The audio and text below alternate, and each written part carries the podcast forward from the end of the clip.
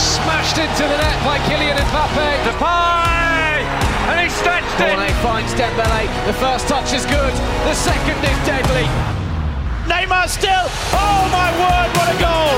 Of it! Lovely finish. Must be the opening goal. Benedetto. And Bagnon, fantastic. Outrageous goal from Gael Kakuta. Play it again. A Dolberg. Oh, Ben Yedder, beautifully done. Sensational.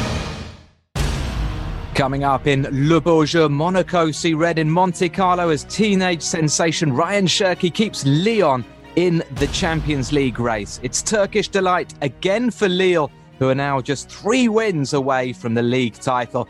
But Paris Saint Germain remain hot on their heels after beating Lens. At the bottom, there's respite for Saint Etienne and Bordeaux, while Nantes are showing signs of fight at long last. Now, good morning to Andy Scott. Andy joins us on the pod, Scotland's uh, biggest contribution to Ligue 1 since John Collins. How are you, Andy? What about Stephen Fletcher? No, I think you're a bigger contribution than Stephen Fletcher. Fair enough. Yeah, um, th- thanks for that, Matt. Yeah, I'm, I I always say this like when I come on the podcast. I'm not feeling the freshest. Uh, obviously, it's it's an early start after a late finish last night, but it's good to be here to talk about um, everything that happened at the weekend, including, of course, that slightly crazy game between Monaco and Lyon. Yeah, well, I'm glad you're here to talk to us about that one. Um, Ian Holyman is here, Sunderland's uh, biggest contribution to Ligue 1 since uh, since Josh Maja. How are you, Ian? What a, what an intro! I, I would have gone along the Chris Waddle line. Now I know you play. I know he played for Newcastle, but he was a Sunderland fan as a kid, so uh, I'd have preferred that. But I think you're okay. I think you're flattering yourself, Ian, there somewhat. no, it's just I was, right, Josh- more about the Josh- generation. It's more about the generation thing. and Josh Maja is a London lad, isn't he? But he but he uh, rose to fame um, on the Sunderland Netflix show. Let's uh, let's talk League One. So much going on at the moment, and uh, yes, Andy Scott. Um, you may well be bleary eyed this morning because it was uh, a dramatic night at the Stade Louis II. Let's hear your commentary first of all. Uh, third placed Monaco against fourth placed Lyon. The stakes high in this one. Here's what happened. It's been a, a terrific title race, and with three games left, will Monaco still be in it? They could be in on goal here. Big chance for the opener for Volland. He's taken it. Monaco in front, and it's that man again, Kevin Volland, the German. His 16th Ligue 1 goal. Now it comes back to the other end with Depay. Slaloming run by the Dutchman. Depay shot is deflected. It's gone in. It's a big break for Lyon, and it's a huge goal for them. They are back level. Memphis Depay standing over the free kick. Free kick in, and there's the header.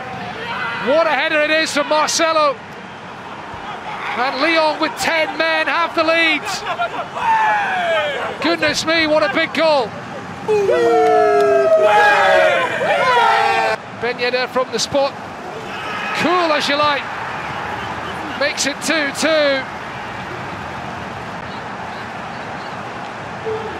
What a moment to score your 100th goal in Ligue 1.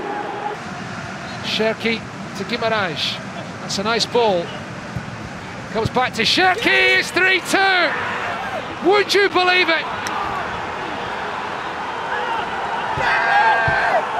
And what about that for an impact from the young substitute Ryan Cherki?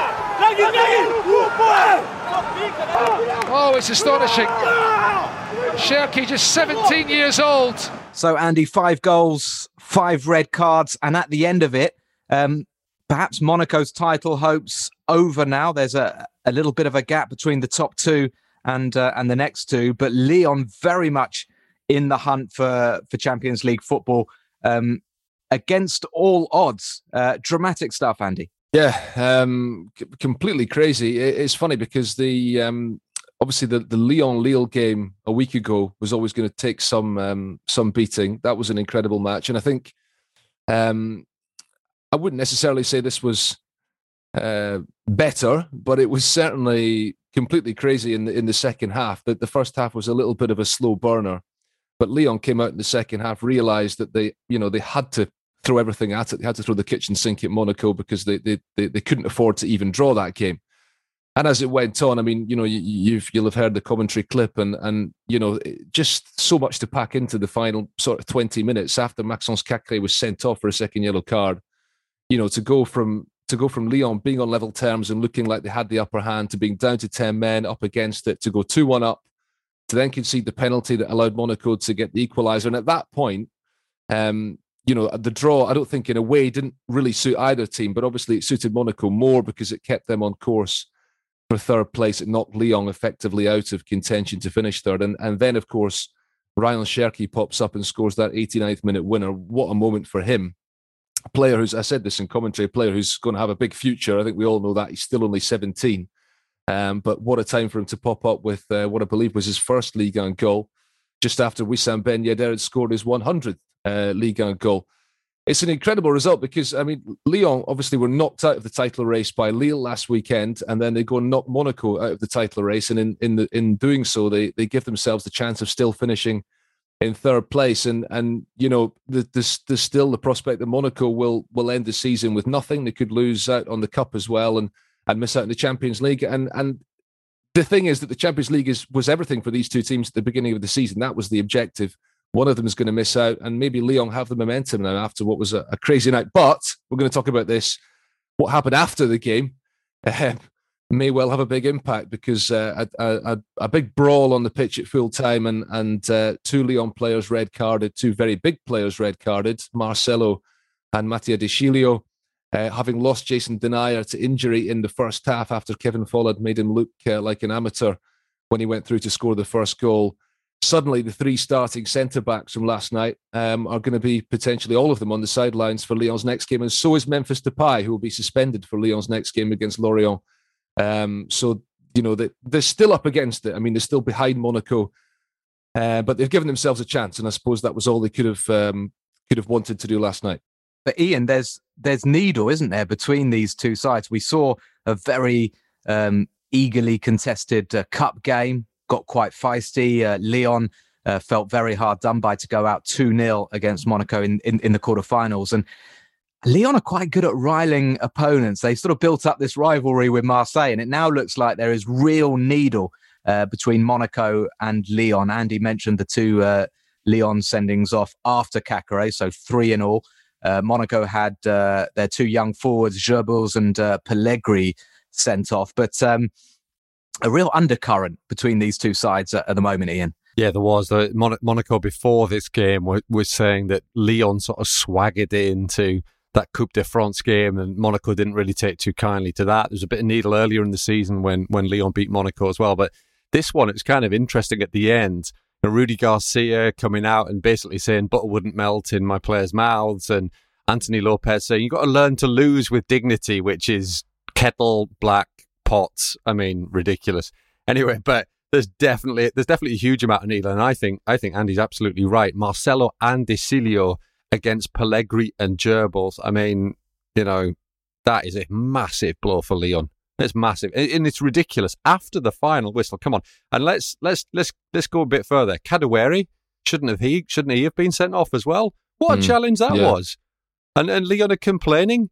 I mean, I mean, I think you're right. I think you're right. I think overall Clement Turpin did uh, did a pretty good job because it wasn't an easy match to referee. But that foul from Kadewere on uh, on Caio Henrique was was pretty nasty. I've seen a still shot of it where he's got both feet on on either leg of of, of Caio Henrique. And also, Andy, mm-hmm. just before we we hit record on this podcast, we were talking about Anthony Lopes.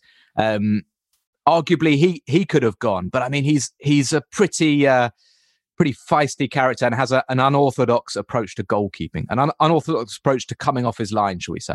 Yeah, he's he's done this a few times this season, hasn't he? I mean, um, you know, off air, you referenced uh, the match against Brest where he gave a penalty away at the end of the game, was it? Right at the end of the game, and against uh, Metz in January when Lyon's 16 game unbeaten run was ended, he came racing out of his box at the end of the match with the score nil nil and Aaron Leya Iseka went round him and scored the winning goal. And uh, obviously, that was a, a, costly defeat for Lyon at the time.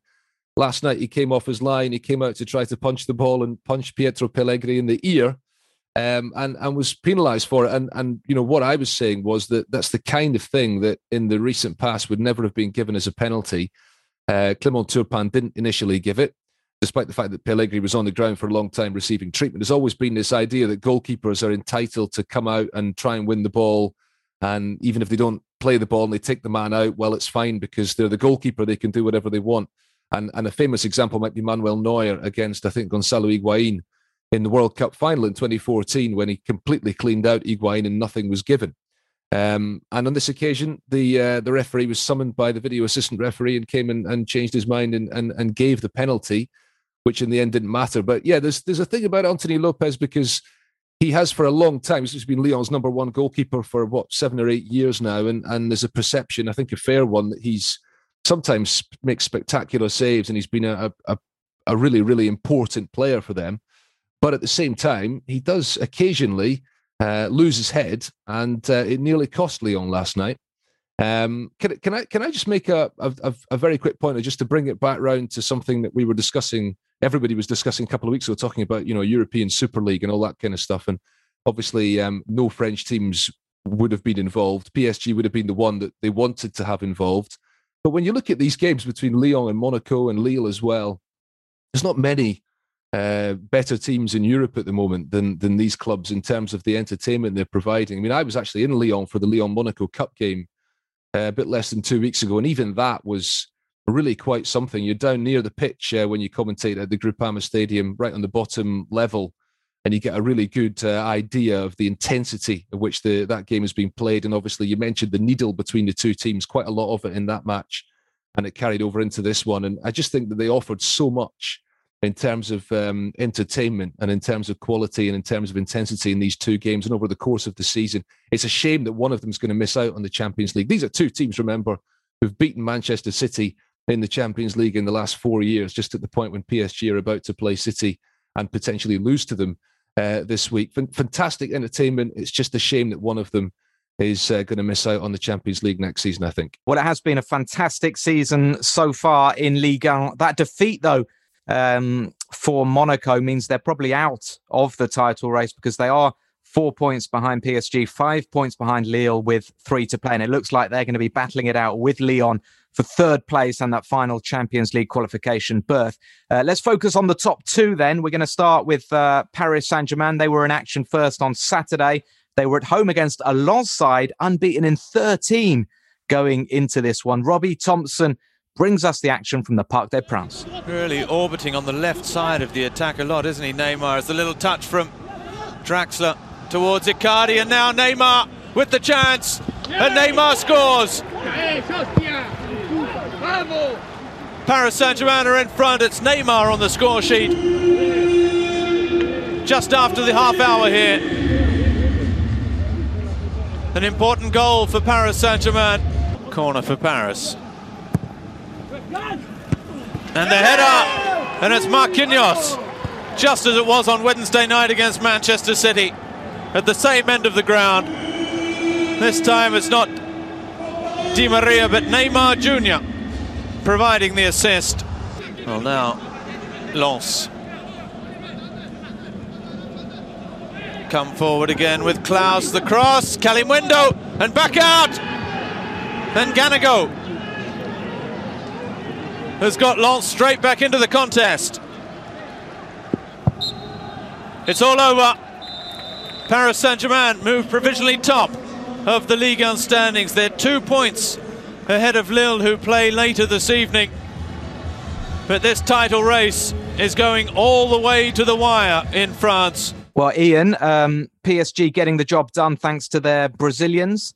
Neymar with the first, Marquinhos with the second. Uh, they had a few frights along the way. The, the, the second half wasn't easy, as we expected, really. Lance, Lens gave them a run for their money. Seko Fofana was outstanding in the midfield. They didn't have too many chances. I think from 2 1, when they got it back to 2 1, I think PSG did manage to sort of keep things pretty much under control, wouldn't you say? Yeah, I mean, they were a little bit, they were a little bit shaky though, weren't they? But perhaps that's to be expected, given that their real focus is that game against Manchester City. I know they keep going on about how important the league title is, blah, blah, blah. But, you know, they really, really want to get past Man City in midweek. Kylian Mbappe on the sidelines, he seemed to enjoy himself uh, despite that calf injury. Hopefully, he'll be back in in midweek. It, yeah, it wasn't it wasn't brilliant PSG. Um, I don't think anybody expected it to be. And Lens, as you said, unbeaten in 13, pretty very very handy season. I mean, uh, arguably surprises of the season. Um, doing a fabulous job down there is is, is Franck Haise, and I, I, was really impressed with their uh, goalkeeper Wuilker Fariñez making his first league start. 23 year old Venezuelan They've got a, he's on loan from uh, Millonarios in uh, in Colombia, but they've got an option to buy him at the end of the season. Brilliant save from from Neymar late on with a with the help of a post as well. A um, couple of other good good moments too. So he'll be. I'm pretty sure that he'll be one to watch in uh, in Ligue 1 next season. Look very very good indeed. Yeah, Lens have been absolutely brilliant this season. I really thought they'd struggled after coming up in in in second place from Ligue 2 after that curtailed season. You know, they they weren't that impressive, to be honest, for much of the League this season. But they've they've they've bought so well, um, and they're doing tremendously. And they could have an interesting say in the title race. They've got Lille coming up on on Friday. But Andy, sticking with with PSG, of course, there was Man City in their minds, but Mauricio Pochettino couldn't take his eye off the ball, could he? And he, he had to pick a, a strong side. He had to keep Neymar on, I think, until the the 92nd minute or so. Uh, I was watching in that second half thinking, you know, I'm sure he'd like to take Neymar off, um, but I just wouldn't have been that confidence for P- for PSG holding on had he started, you know, taking the, the, the top men off. Yeah, yeah. I mean, this has obviously been the pattern of their season that the results at home have been um, very worrying, and um, they obviously lost to their three title rivals at home this season. Also lost to Marseille, so that's everybody else in the top six had come to the Parc des Princes and beaten him and lost. Therefore, might fancy the chances of doing the same. And um, you know, a, an awkward game for PSG to get through. They had to get through, and yeah, of course. I mean, the, the league might not be the priority in the same way because they're desperate to win the Champions League, and and they've won the league, of course. Um, you know, so many times in the recent past that they can maybe afford to um, take their eye off the ball a little bit in League One, but they still want to win the league. And so, yeah, Neymar as your main player has only scored uh, seven goals in the league this season, which kind of surprised me when I when I saw that at the weekend when he got the opening goal. Obviously, gets the opener, sets up the the winner for Marquinhos as well. You know, you should keep your main players on in these big matches. Um, very important game in the league. Running it keeps him within a point of Lille, who we'll talk about shortly, at the top of the table. And and in my mind, I still think that PSG will will just manage to get over the line and win the league. Um, so they're still right in there. But yeah, the, the City game obviously now becomes the main uh, focus of attention for them, and, and we'll see how they get on in Manchester. I think we probably all agree that they're right up against it, um, but they have got a chance. And obviously, having one in Barcelona and one in Munich already in the knockout stages this season, have already won in Manchester at Old Trafford in the group stages. So you know yeah. they've, they've, shown that they can get a result away from home. Uh, I'm disappointed with time. you, Andy. I thought you were going to say that that because I thought you were going to say I still believe they can they can get over the line against Man City and qualify. Mm. Um, but but interesting, you're still backing them for the league title. Very interesting.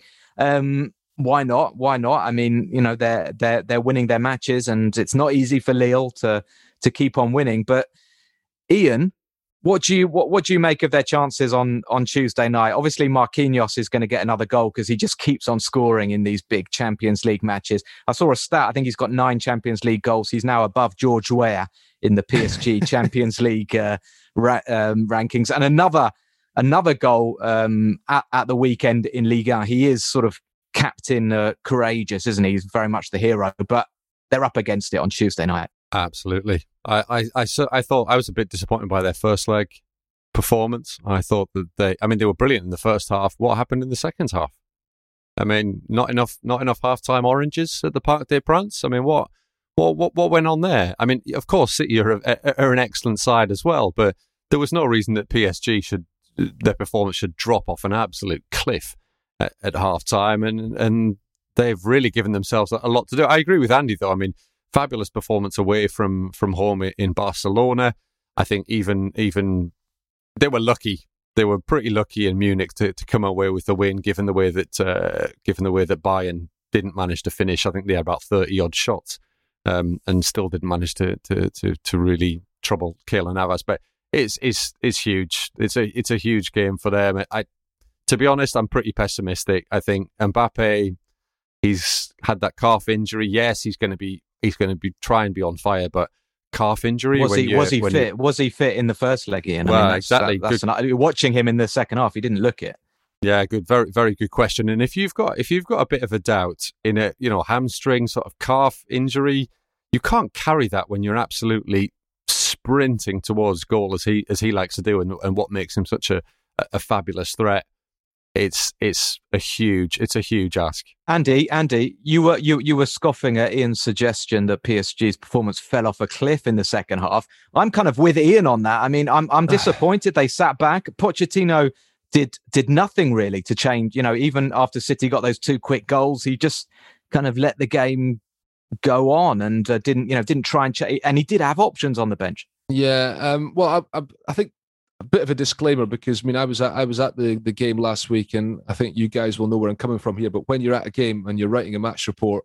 Um, as as as crazy as it might sound, because people will say, "Oh, you know, what was your take on the game?" Because you were there. But actually, when you're writing a match report on a game, you don't really get to see the game uh, in the same way that maybe other people watching at, on TV at home will, because you, you're you're busy writing your report. You don't really look up as much in the second half as, as you might like to do. That's uh, that's just that's just the way it is. It's it's impossible to do it any other way. So when a game completely changes in the second half like that one, um, I admit I'm maybe not the best place to analyze it. I haven't had the time to go back and watch it again.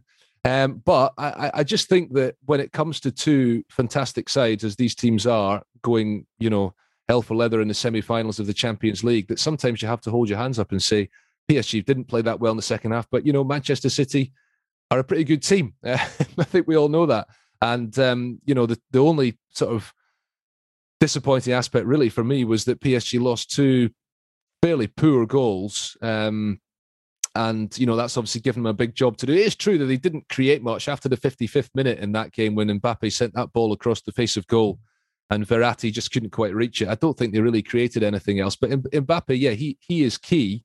Um, you know, this is a guy who obviously scored that hat trick in Barcelona the double in Munich.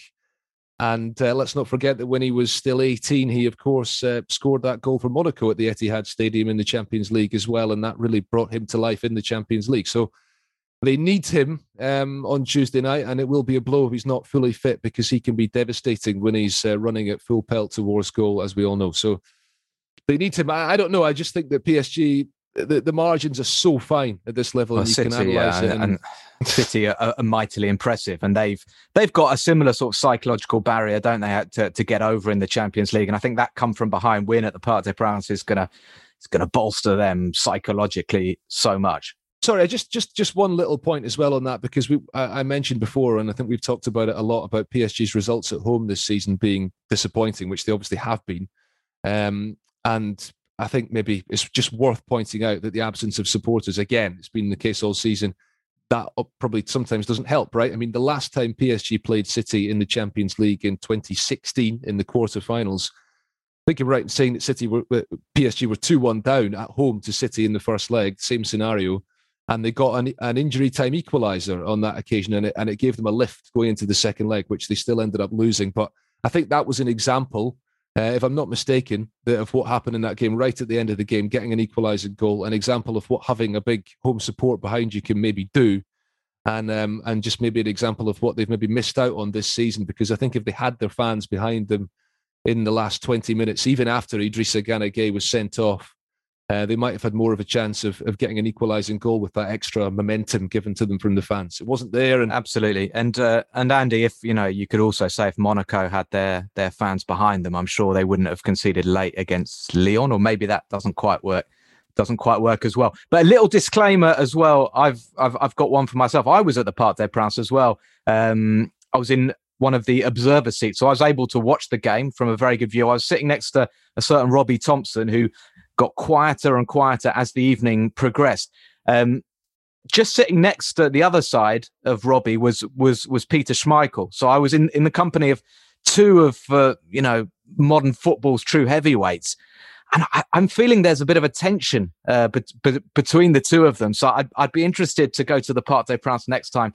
Um, a bit of mumbling between Peter and and Robbie during dur- during the goals. So I don't know if I'm you know, inventing a, a, little rivalry here. But I haven't seen Peter Schmeichel looking that disgruntled since uh, since he came up against Ian Wright at Highbury. We're going to move on though. Um, we'll invite Robbie to talk about that next week. He's he's on his way to Manchester as as we speak. We're going to move on and we're going to talk about Lille. But just before, um, a quick reminder: you're listening to Le Jeu. A quick reminder: you can get in touch with us uh, using the um, the email League One Podcast at gmail.com. A word about Lens, who stay in fifth position. They're only above Marseille on goal difference. Marseille drew 1 1 with Strasbourg on uh, on Friday night. They're two points above Rennes.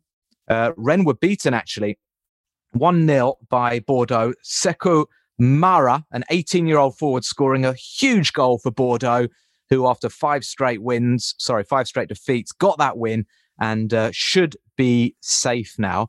Um, we received one email this week from uh, Romuald Lorca, who says, who asks us um, whether an extra position will go to the Europa League if PSG or Monaco win the French Cup, i.e., if PSG or Monaco win the Cup, will sixth place be good enough for a, a Europa League spot? And Romuald is, uh, or Frenchy as he's known uh, from Detroit, is hoping that Marseille, if they finish sixth, will get in the Europa League. Um, Andy and Ian, you confirm that is the case? No, it's not the case. Um, what what happens is if if PSG or Monaco uh, win the Coupe de France and finish already in a in a top four position, even if it's not the Champions League, what that means is that fifth place will qualify for the Europa League, uh, and sixth place will qualify for the new Europa Conference League. Uh, at the moment, fifth place qualifies for the new Europa Conference League, and sixth place doesn't qualify for Europe at all. But there's only two places in the Europa League, fourth in the league and the winners of the Coupe de France as it stands. Can always count on Andy to be on the ball even after five hours of sleep. And uh, he's trying to get my attention because he's got an anecdote. Andy, is it a long one? It's no, no, no. It's not a long one. It's just, it's just something I, I found quite interesting that uh, you mentioned Sekou Mara, who scored the goal for Bordeaux against Rennes uh, yesterday, who's uh, just 18. It was his first start in a league and game. He was also booted in the face by Stephen N'Zonzi just before that goal, and N'Zonzi got sent off. But Sekou Mara is an interesting one because he is actually uh, he is actually the son of uh, a lady called Audrey Crespo, who is a newsreader on TF1, one of the main uh, networks in uh, in uh, in France. So I think that's quite unusual, no? That the the idea that a kid comes on is his mum, who's uh, reading the news on on Channel One at the weekend, is proudly watching on. I don't think that's something you'd often hear about in, in football. The idea that the, the son of a newsreader would that is not that is not the anecdote I, I was expecting from you, Andy Scott. Um, Hernan Crespo's not the dad, is he? What? Sorry, what's the lady's name? Audrey Crespo Mara is her name. No, no relation to Hernan. No Crespo. relation to uh, Hernan Crespo, or indeed um, anyone famous called Mara. But um, no, I don't know what anecdote you were expecting from me. Can you know? Were you expecting something better or worse? Or I thought that was quite good. Yeah, I thought it might be Dundee United related, or but no, it's good. It's it's it's, it's a good one. Um, Ian is looking wide eyed at me, so let's move on. Um, Lille, Lille versus Nice. A little bit more pressure on Lille because they were down to second come Saturday night after PSG had had won. Um, they're going to have to keep winning if they want to win their league first league title in a decade. Let's hear how they got on against Nice. Angus Torode commentated this one. Lille now opening up the defence. Yilmaz! Oh, his form continues. Placed, not blasted. And Burak Yilmaz picks up his 13th league goal. Decent ball in, and then the shot comes in. Oh, fabulous! Fabulous from Zeki Celik. Well, it looked as though Nice had dealt with the danger, but they hadn't counted on the Turkish fullback. Well, the Turkish players just can't stop scoring at the moment recently for Lille. So, a, really good victory for Lille, and I think one that their supporters probably appreciated because it wasn't a, a nerve jangling win. We've seen so many tough contests where Lille have just about managed to find the strength to, to, to get the win, but this was straightforward, really, from the moment Burak Yilmaz, who's uh, very much the man of the moment for, for Lille, uh, once he scored, uh, Nice rarely looked like threatening, Really looked like getting getting back into this game, Ian. And uh, yeah, a, a, routine win for Lille. They could do with three more like that. Well, the, the, Nice fans are pretty friendly with the Lille fans, and uh, apparently there was a big banner outside the Nice training ground saying, uh, "We want Lille to be champions," and the Nice team duly obliged. I mean, they didn't have a shot on goal in the whole game. Jordan Lotomba did his real, did his absolute utmost best to get himself sent off in the first half. Didn't quite do it. Managed to pick up the the, the booking, the second booking early in the second half. Fabulously, great work by Nice um, to ruin a, a, a, a, little bit of a, little bit of good work that they'd done under Adrian Ursea. But I mean, yeah, Lille, come on, Yilmaz. Yilmaz is doing absolutely everything for them. I don't know if you saw after after the goal he, he puts in, he's waving like an, an airport sort of uh, traffic controller bringing in a jumbo jet because he's trying to get everybody off the bench. I mean, he's orchestrating the goal celebrations. Fabulous, fabulous strike. He's he's hit the post late on as well. Um, and when you right back is putting in a goal like that. I mean, that was a fabulous strike by Zeki He's we, we all know he's a very he's he's been an excellent player for Lille. What a what a piece of work from from Luis Campos to bring him him before he left the club. And in when you when he's scoring a goal like that, I mean, surely Lille Lille are destined for this, aren't they? Well, I I think so. I've been thinking so since December, but Andy Scott doesn't doesn't agree. Andy, I just want to ask what because I've been hearing as well this weekend all this. Yeah, Nice and Lille are, are, good mates, and the Nice fans really want wanted Lille to win. I've not really heard about this before. I mean, they're they're on opposing sides of the country. Yeah. Uh, is this a new alliance? Are we being? are we? Be, I, I I don't know. It's kind of reminding me of. Uh, one of the famous title races in in, in England. What was it when Sir Alex Ferguson accused? Was it Leeds or he, he, he accused teams of going of, of, going easy against Newcastle and and and and playing tough against Man United? I don't think we should. I don't think anyone's accusing Nice of being unprofessional here, are they? Uh, no, I mean they were fairly feeble in that game, I suppose. But yeah, I don't know. It's not, not something I've ever heard of. Uh, I, I, must admit, maybe maybe one of our listeners can can enlighten us on on the reasons why there is uh, such a, a, relationship between Lille and Nice. But you know, I, I, guess there's a lot of people around France who, who are gunning for Lille to win the title um, at this stage of the season, even if they they just want a change because PSG have won seven of the last eight. I mean, uh, just to to slightly um, defend the point I made before that I think that PSG will win the league. I mean, it's just really, it's just because it's not necessarily because of the evidence in front of my eyes from watching Lille and PSG in recent weeks. It's just because I'm so used to seeing PSG win the league and, and the other teams uh, fall short that I can't quite believe that with three games left, Lille can actually win the title. And, you know, their their home results have not been had not been very good uh, coming into the Nice match. So maybe they've they've um, got that monkey off their backs uh, they've only got one home game left. That's against Saint Etienne, and I wonder if um, some people in Saint Etienne might be gunning for Christophe Galtier to win the league as well. I don't know.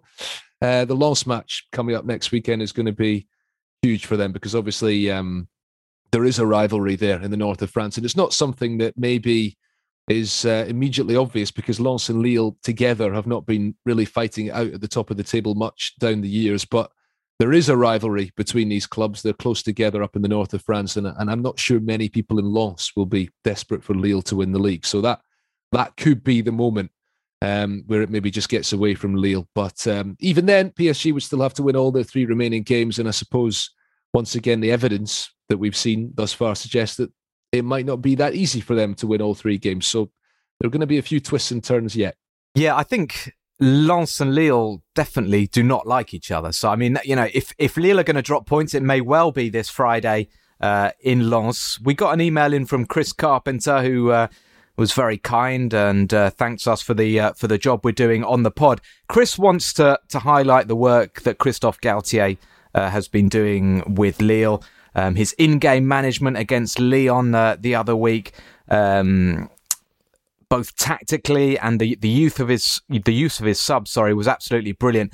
Um, I think we'd all go along with that, wouldn't we? A little bit surprising, perhaps, to hear these reports that that Nice um, not only want Christophe Galtier, but that Christophe Galtier might be considering a move to Nice in the summer. On the face of it, it looks like a, a bit of a step down. Ian, could you could you understand Galtier moving to a club like Nice? I have to admit, I'm surprised.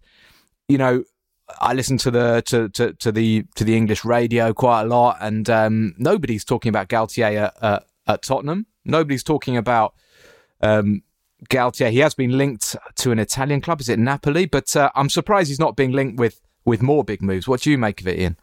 It's always surprised me, quite frankly. I mean, you look at a team like Newcastle United, who were so keen, shall we say, overly keen on the French market, buying a huge number of players, and yet whenever they needed a new manager, they never looked at Galtier.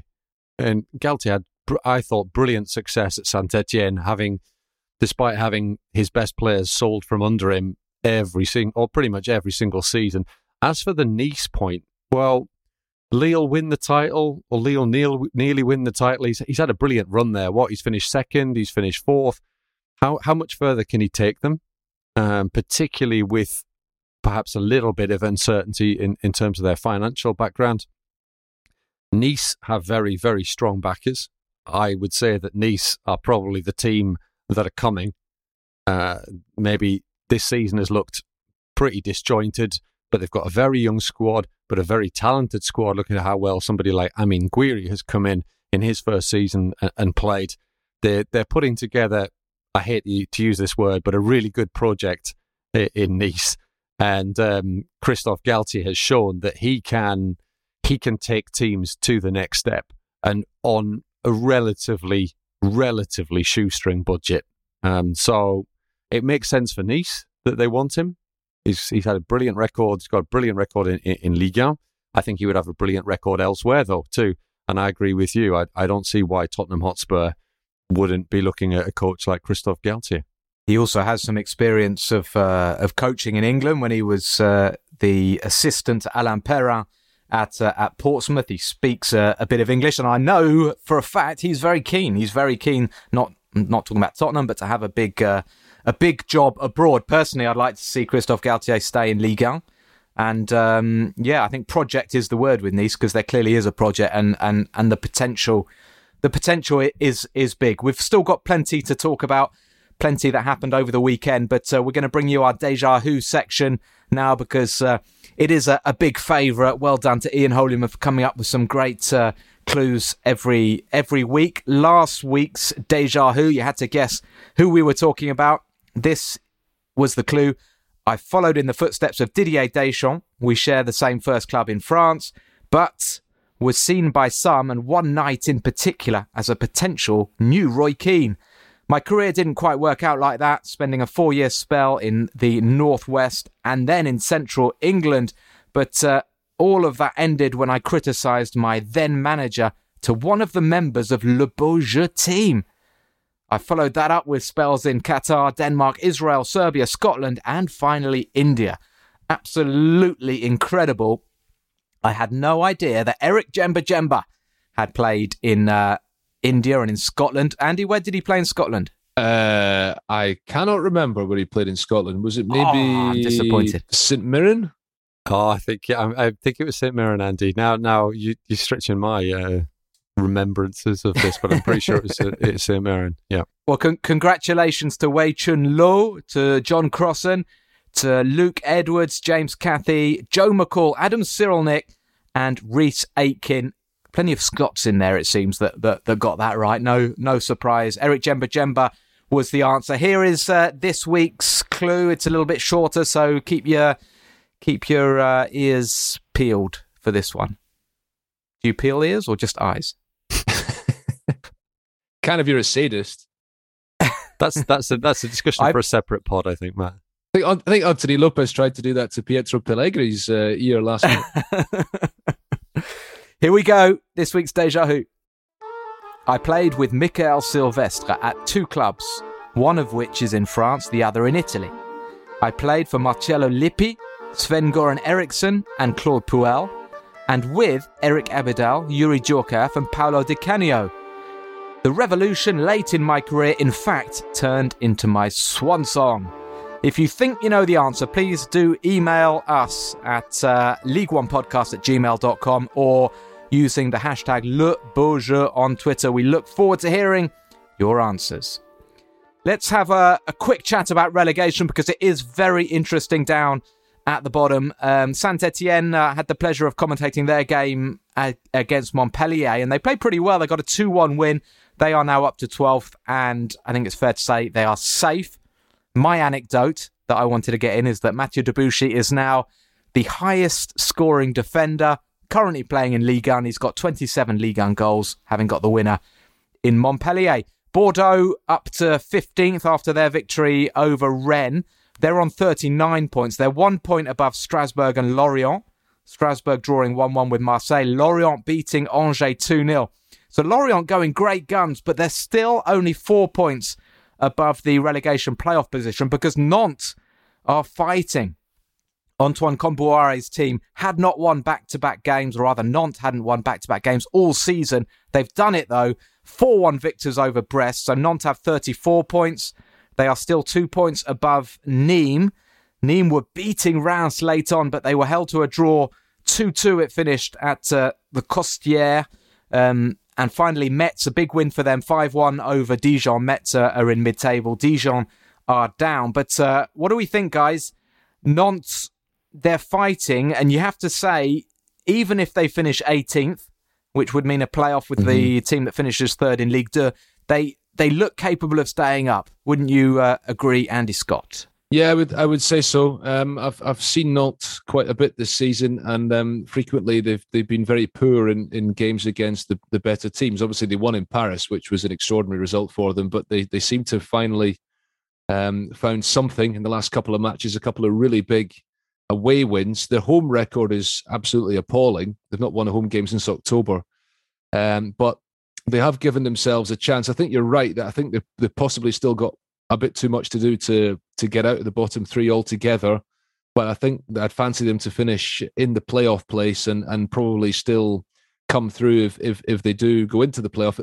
If you look at the second division, uh, Troyes are going to come up and and possibly still Toulouse will come up automatically. And I think if those are the two teams who come up automatically, uh, I'd fancy not to to beat whoever they play in the playoff. Um, and obviously, I think probably for fans of Ligue 1 in general, you know, it's important to have a club with Nantes history in the top division. They've just been such a poor team for such a long time, really. Um, and, and they've been threatening to have a season like this for a while.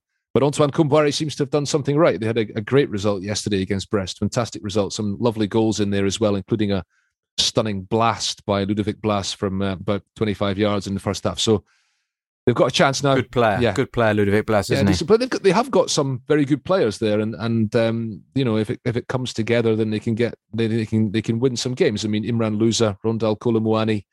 Um, so I, I I do still think they might just stay up, and and there's a big game next weekend. They play Bordeaux, what some people call the Atlantic Derby.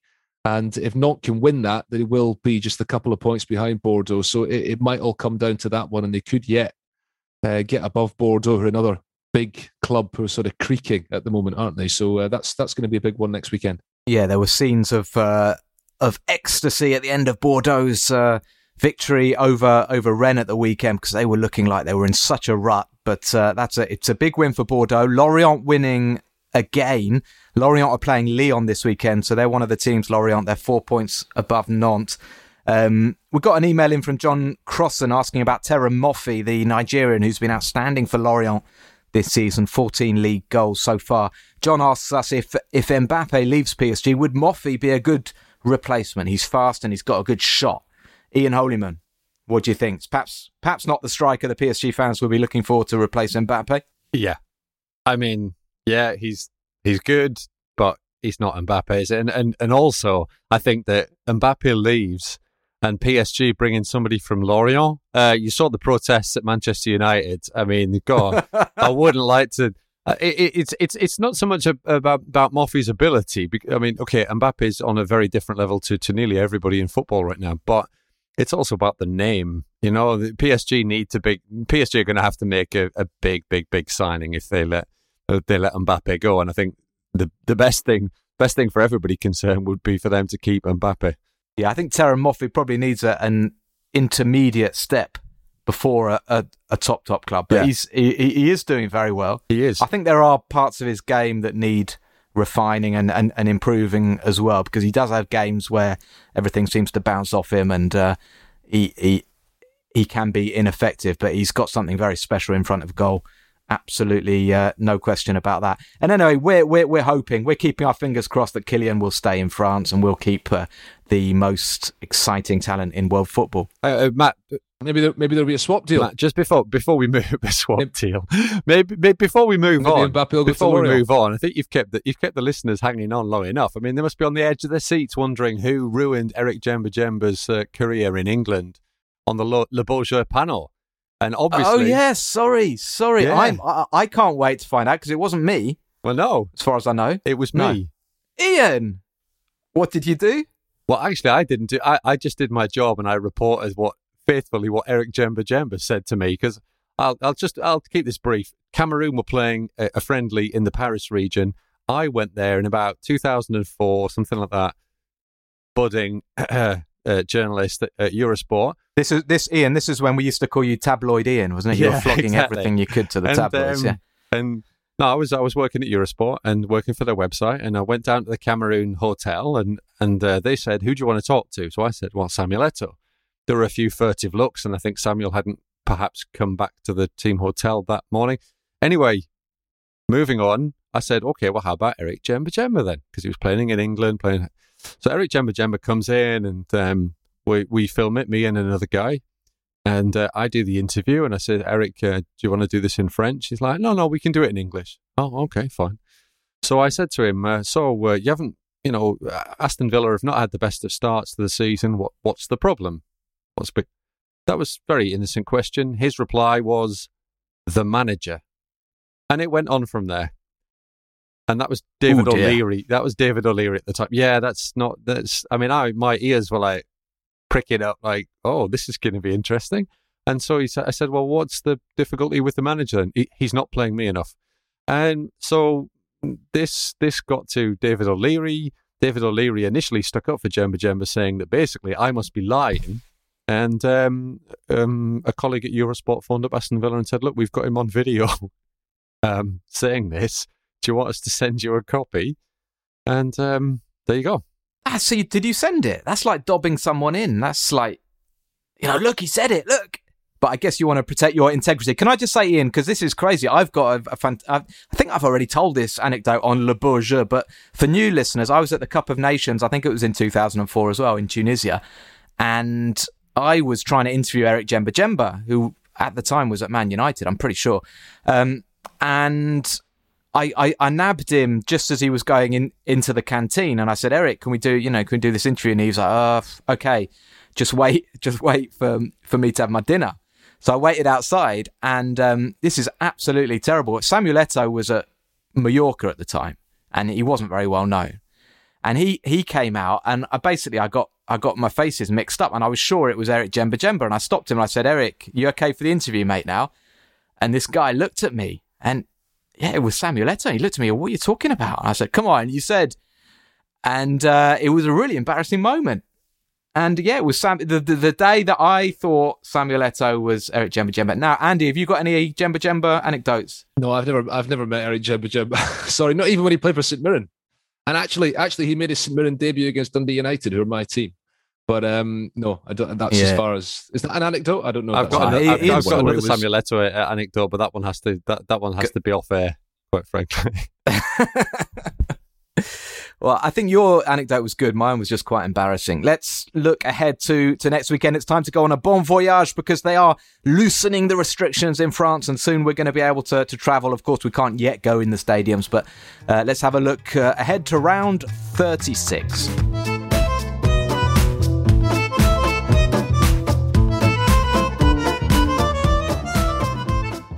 Well, Ian and Andy, some cracking games. We've got the Derby du Nord on Friday night, Lens versus Lille, nine o'clock local time. Watch that um, in the UK on BT Sport, 8 p.m. in the UK.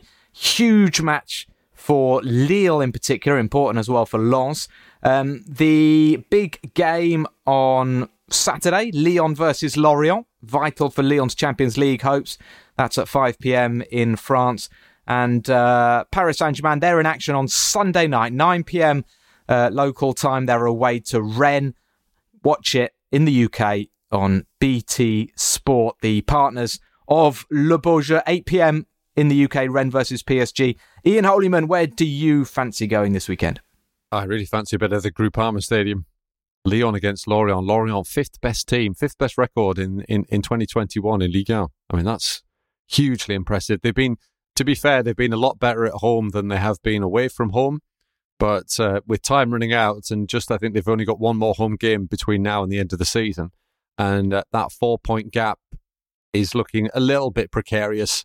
Um, but they're in great form. Christophe Pélissier has got them playing really, really good football, uh, pretty much true to Lorient's reputation, and uh, that is that's a very tough game indeed for Lyon. Pélissier being being linked with uh, a move to Montpellier this summer. Um, Montpellier, it has been confirmed, will be losing the services of Michel Der Zakarian after four years um, on the Montpellier bench. His contract not being renewed. It's been decided that uh, that they'll be moving on. There'll be quite a few coaching changes, um, so keep your eyes on that. Montpellier still in with a chance of winning the French Cup this season. They play PSG in the semis. Andy Scott, mm-hmm. what do you fancy? Um, yeah, actually, just the Lyon Lorient game to say on that, and we touched on this before. Terem Moffi up against uh, the Lyon defence, who they won't even have any defenders playing for them because everybody's either injured or suspended. So that could be fun. And Memphis Depay not playing, so there could be a, a shock there. But I'm going to go for um, Nantes against Bordeaux actually, because as I said before, uh, if Nantes win that game, then they're going to be just two points behind Bordeaux with two games left, and that could make things really interesting in the fight to avoid the uh, at least the relegation playoff place. So why not that one? Two clubs with 14 league titles between them. Uh, trip to the Stade de la Beaujoire, it's a nice part of France. Yeah, why not? I mean, they, they've lifted the restrictions, haven't they, on the number of kilometres people can travel for leisure purposes now. So mm. get a take a trip to the Stade de la Beaujoire and stand outside the ground and watch it on your phone, and and um, that'll that'll be fun. Okay, well, I, I might join you for that. I might join you at the Beaujoire on uh, on Saturday night, and then we'll stay in the West.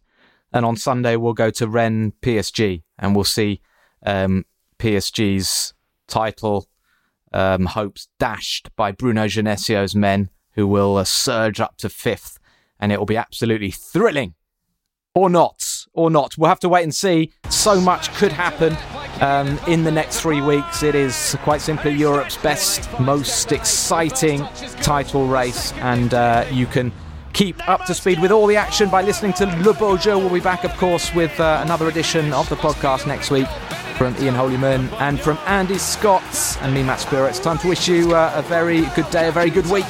We'll see you again soon. All the best. Bye bye. Oh, Beautifully done. Sensational.